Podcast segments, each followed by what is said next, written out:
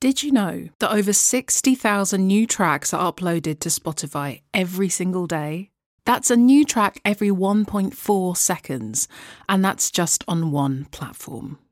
With so much music now available, it's more important than ever to stand out from the crowd. So it's not surprising that more artists are starting to use less conventional sonic textures in their music, like field recordings. Perhaps you've always wanted to infuse the sounds of nature or your favourite city into your own tracks, but not having the right gear or knowledge might have held you back.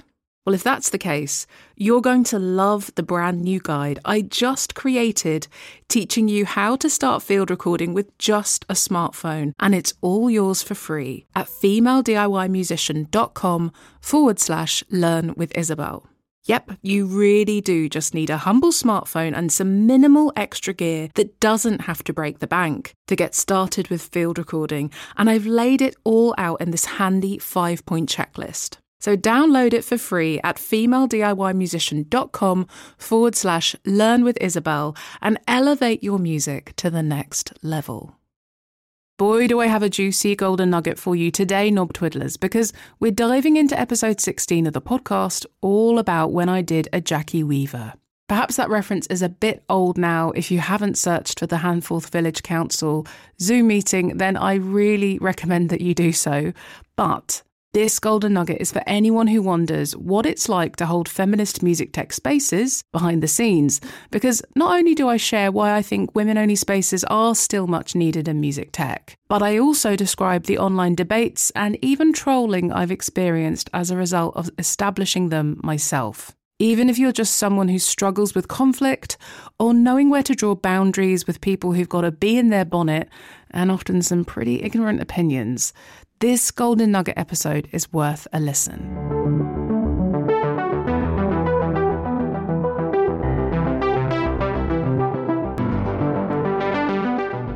basically, when I was promoting some of these opportunities on Facebook and Instagram, I got some interesting responses from a very, very, very small minority of men.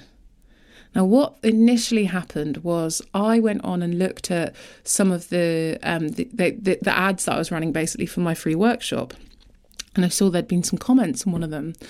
And I looked, and it had been two guys had come on and, and said, "It's a shame that this is only for women."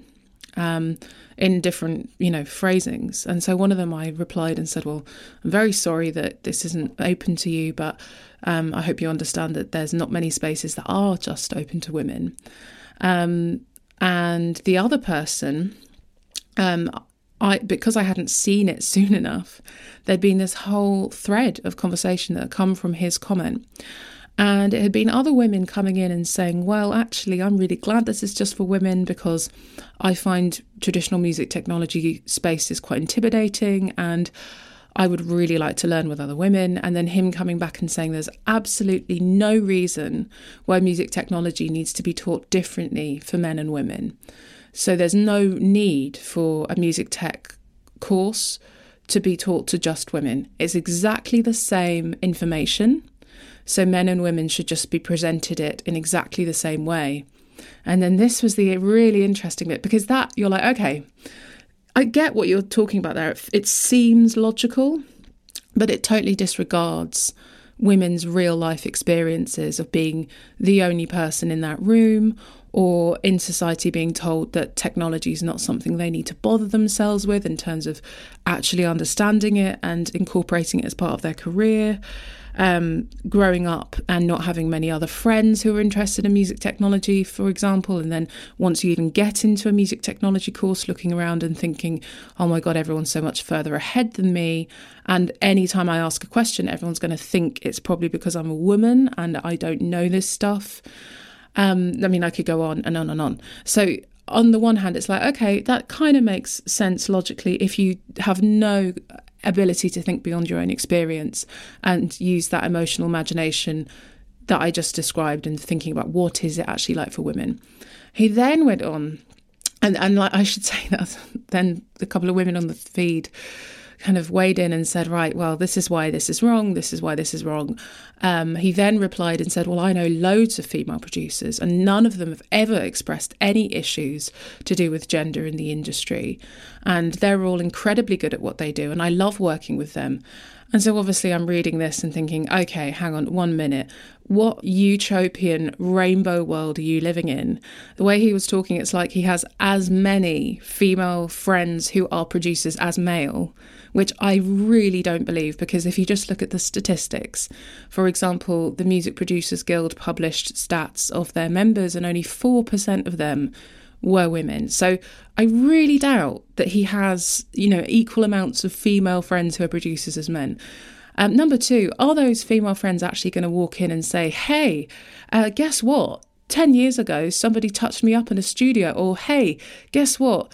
Every time I share a track, people question whether I actually produced it, or hey, guess what? Um, whenever I share my ideas, often people don't listen to them, but then when you say the same idea, people listen to you.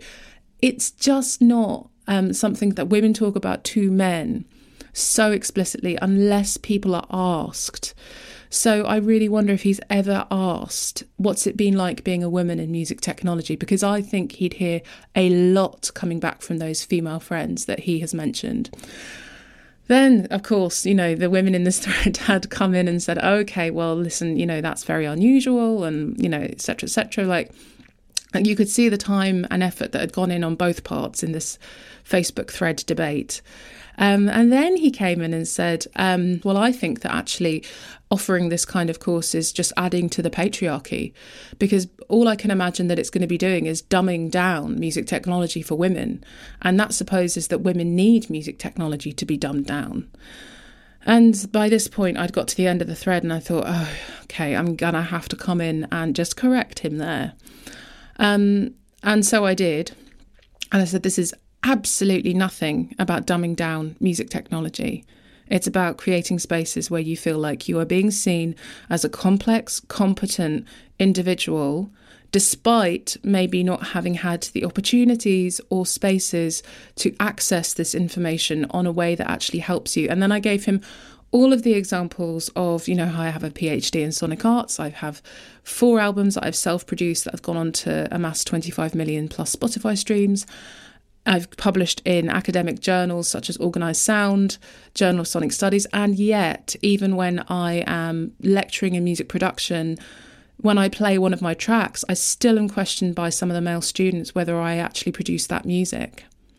It's things like that that gradually they do chip away at your self esteem. No matter how thick skinned you are, no matter how um, you know well you talk to yourself inside your head, that chips away at you. And that means that when you enter a space where you're surrounded by men, in music tech you you're always doing this psychological jumping through hoops in your head trying to not um, automatically assume they're going to make presumptions of you like that but also being on guard in case anybody does so that you can come back and defend yourself and point out that they're wrong and oh god it's exhausting so i, I explained this all to him and um and he you know and he gave a, a, reply which was basically along the lines of thank you for the explaining that to me. I've never heard anybody tell me this before.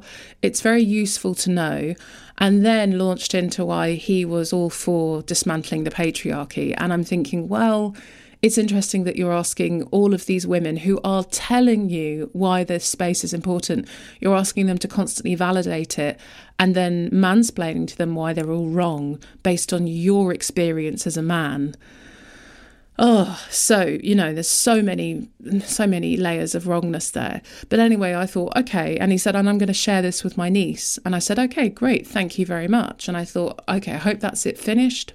One of the women on the thread had said, can you ban him? Because I feel like this has actually been really negative and borderline abusive.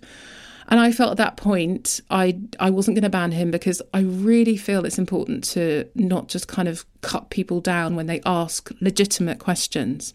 And from what I could see in the thread, there wasn't anything that was overtly abusive or offensive. It was ignorant, you know, it was ignorant, but I didn't feel like I could ban him from the page. I come back in a couple of days And he had, what's happened is a couple of other women who've come across this post have gotten infuriated by his responses and have weighed in again. And I'm thinking, oh my God, on the one hand, like, I totally get it. He's very annoying and he's very ignorant and um, very patronizing. But on the other hand, please let sleeping dogs lie. But they had responded and said, you know, I'm appalled that you would say these things and um, you have no idea what it's like to be a woman. And I get so frustrated having to learn from 19 year old boys in their bedroom on YouTube and, you know, etc. etc. And this, this second edition of the thread had landed on the final post being him saying, Well, what you're all going to have to realize is that you can learn together just as women, but sooner or later you're going to have to come back into the real world and you're going to have to deal with the real world. And the real world is not going to be just all women. So, you know, it's pointless doing a course like this because you're going to have to deal with reality at some point. And that's when I banned him. Because for me, that's when, on the one hand, I'm paying to help more women see that I'm running this workshop. So there's no way I'm going to keep a comment on there that would make somebody think I'm going to have to go back into this guy's real world and none of this will mean anything anyway. But number two, it's not true. In fact, the more women who access music technology in these spaces, the more women are confident when they go into mixed spaces, the more women can meet men in new and more creative and you know, opportunistic ways on, you know, new levels. And the more men will see women stepping up and feeling confident and empowered and being able to do things that are exciting with music technology.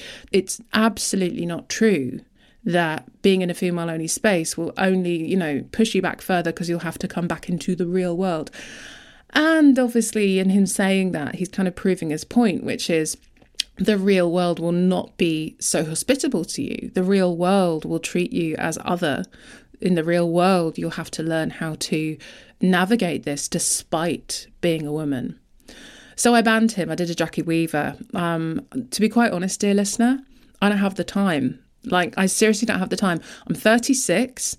I'm doing a shit ton of stuff right now. I am doing loads of teaching and you know, gr- holding great spaces for women in music. I'd rather spend my time on that where I know it's really making a difference than wasting, you know, half an hour here or there trying to explain to this guy why he is ignorant, wrong, patronizing, making presumptions, and um, coming to conclusions based on his own limited experience. I don't have the time to do it.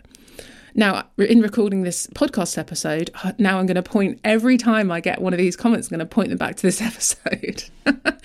I've put the emotional time and psychological labour in already. Boom.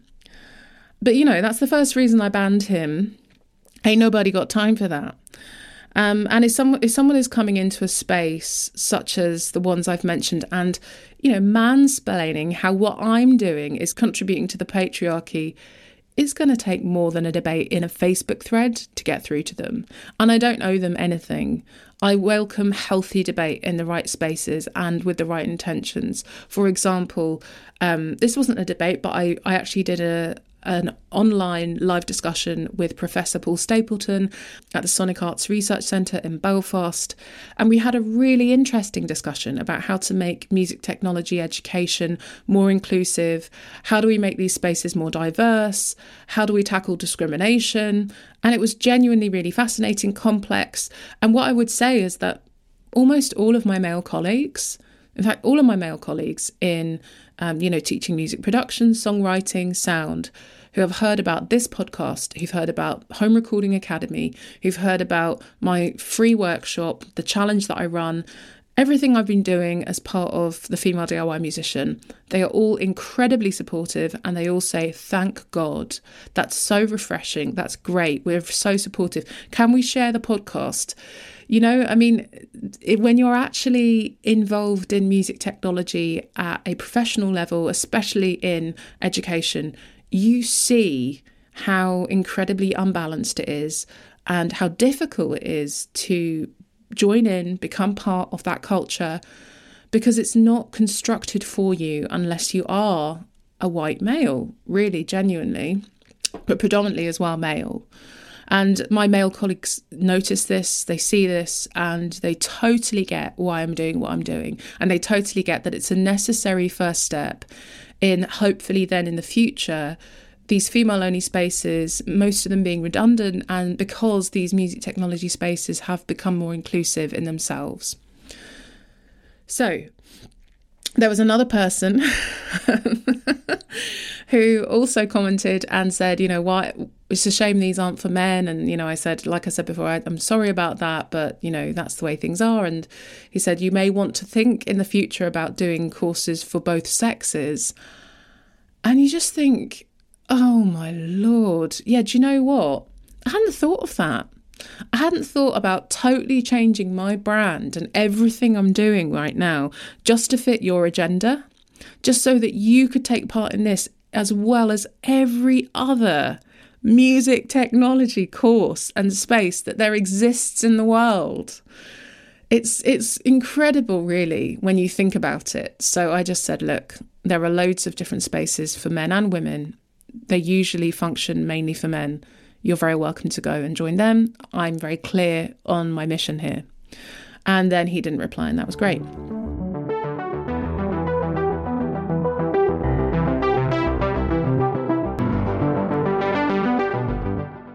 Well, I hope you liked this Golden Nugget episode and that it's given you some fresh perspectives and new ideas to try in your own music and creative life. Remember to swing back over here each Thursday for another dose of bite sized Girls Twiddling Knobs realness from the archives before we drop season four in November this year. If you like this episode, why not hit subscribe and share it with a musician friend? And to listen to the full original episode, check out the link in the show notes. Okay, knob twiddlers, I'll catch you here next time. So, how'd you like that episode, dear listener? If you loved it, and you know someone else who would love it too, be a good friend and share it with them. Go on, spread the girls twiddling knobs love.